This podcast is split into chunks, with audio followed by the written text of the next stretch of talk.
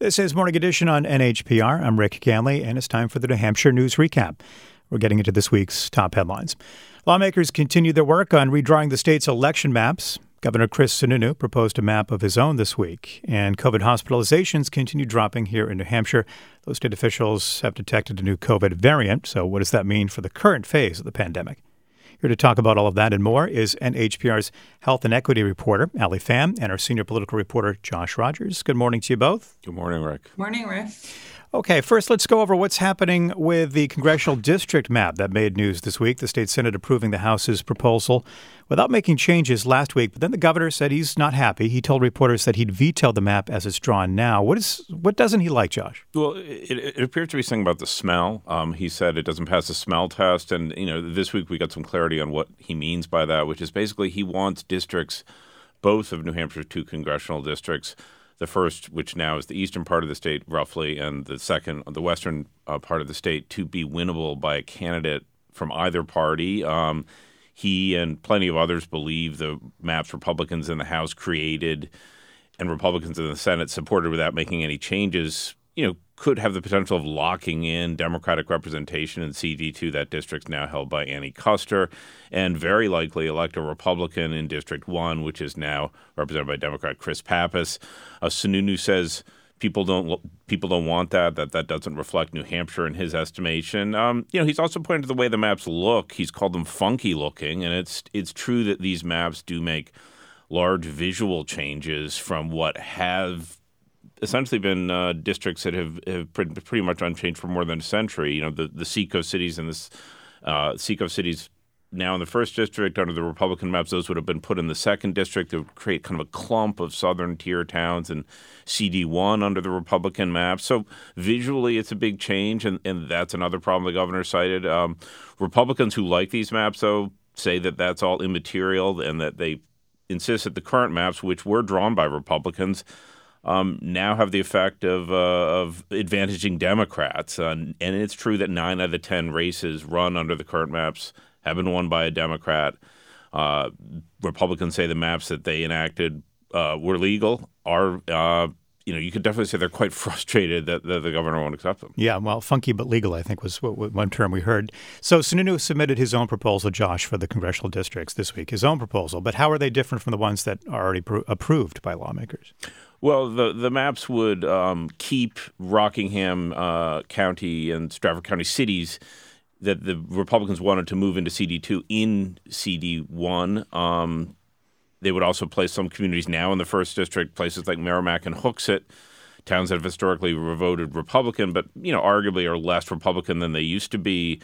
Uh, move them from CD one to CD two. Um, I do think it's telling that I've yet to f- see a Republican in the state house uh, say anything positive about Sununu's proposal. Uh, a lot of them have derided it uh, off the record. Um, agreement on this front seems it just feels very distant at this point. Okay. Well, one thing that did happen, I know the governor seems a little more supportive about a, new GOP drawn map for the state's executive council districts. And the last time we talked with you about redistricting, you had mentioned that it's really that these these state level maps would have the largest impact on policy decisions. What what changes would those maps make to the executive council? Well, these maps um, were first aired earlier this week and, and passed um, along party lines yesterday in the state senate. These maps, the biggest change would be to District Two, which is the uh, district now held by uh, Democrat Cinde Warmington. It's the it's you know sort of famously considered gerrymandered. It, it sort of snakes uh, across the state, uh, west east, linking uh, Democrat voting towns. Uh, under the new map passed by the Senate, uh, the district held by Warmington CD uh, Council District Two would reach from the southern southwestern corner of the state up through Grafton County. Um, the effect of that change would be to probably make her district a little bit less democratic overall, though it would still tilt that way. Certainly, it would it would it would be a big change in terms of uh, pot- her potential reelection, a new place to run. Uh, the net effect of this, though, is it also allows some Republican incumbents to have uh, towns cut from their district that tend to vote Democrat. In District One, you know, Joe Kenney would lose Hanover and Claremont. In District 5, where David Wheeler is, is the, the, sort of most senior Republican on the council, he would lose Peterborough, which tends to vote Democrat. Um, Ted Gatsas in District 4, he would lose Bow. Um, these maps were adopted along party lines, and you know Governor Sununu says he's fine with these. Okay, what kind of reaction though, though did you hear from from the current executive council members? Well, Cinde Warmington had said she had some concern. She believed that the the, the map would essentially be gerrymandered, and uh, but you know no one had really crunched the numbers at the time when I collected the, these reactions. Uh, Republicans are definitely fairly satisfied from the governor on down, although David Wheeler uh, believes the maps might have done more to benefit Republicans, but I think he was glad to, to shed some of the towns his district lost. Um, you know, we'll see how these play out because this, this map's all but certain to become law. Okay. I want to turn to Alli right now because we want to talk a little bit about COVID 19 and hospitalizations continuing to drop here in New Hampshire. Alli, what do those numbers look like right now? Yeah, so this week, our official hospitalizations from the virus have been at or below 30 people. And, you know, here in New Hampshire, that's a number we really haven't seen since July. And there are still around 70 Granite Staters in hospitals across the state who are still recovering from the virus. So, you know, still significant. Though, again, that number is also way down from where it was during the winter surge, where it was well over 150. Um, and then, you know, if we look at community levels of the virus, which is something the CDC tracks, those had been low in all counties. But actually, yesterday evening, when the CDC updated its map, Coos, Grafton, and Sullivan counties moved to medium. So that's something to, to you know keep an eye on for sure. Well, I know that the state is, is looking now at this new variant BA2, uh, which is a subvariant of Omicron. Does that mean that we are going to see another surge? Yeah, so this is a more contagious version of Omicron. Um, and Omicron, again, is just what drove our winter surge. And the CDC estimates, you know, that BA2 already accounts for over 50% of cases in the New England region. But exactly like how this variant will play out, it's a little unclear right now. I mean, some experts like White House Chief Medical Advisor Dr. Anthony Fauci don't think it will cause the kind of type the surges we saw with Delta and the earlier variant of, of Omicron. And there's a few reasons for that. So, I mean, one, this variant BA2, it doesn't cause as, as severe disease as, as Delta did. And two, you know, we just got out of the Omicron surge, which infected tens of thousands of Granite Staters. And so all those people are really unlikely, like they're it's not likely they're going to get reinfected with this new variant so soon. And then you add in a lot of the immunity granted Staters have from vaccines, and what you're left with is the vast, vast majority of the population with at least some level of immunity. Mm. And so we may definitely see an uptick in cases, but I think experts are are hopeful that we'll see less of those severe outcomes like hospitalizations and deaths from the virus. But, you know, at the same time, we've dropped a lot of our COVID mitigation measures here in New Hampshire. And so that could definitely allow the virus to spread very easily. This is Morning Edition on NHPR. We're recapping this week's news with NHPR reporters Alli Fam and Josh Rogers. If you've got questions for what's going on in the state and you want to inform our reporting, you can email us at nhpr.org.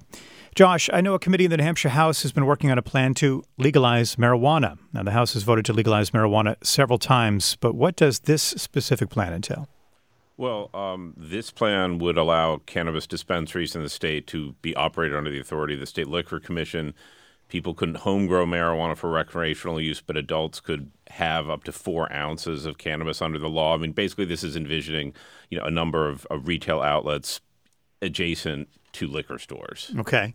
I know Governor Sununu has been a long-time opponent of legalization, but you reported this week he might be open to it if certain conditions were met, or, or one of those conditions going to the liquor stores. Well, he liked the architecture of this proposal, which did pass the full House on a policy uh, level earlier. Uh, you know, last month, I, th- I, believe, by almost two to one. And so then, you know, Sununu's it did surprise a lot of people his openness to this, given his historical opposition to, to marijuana legalization.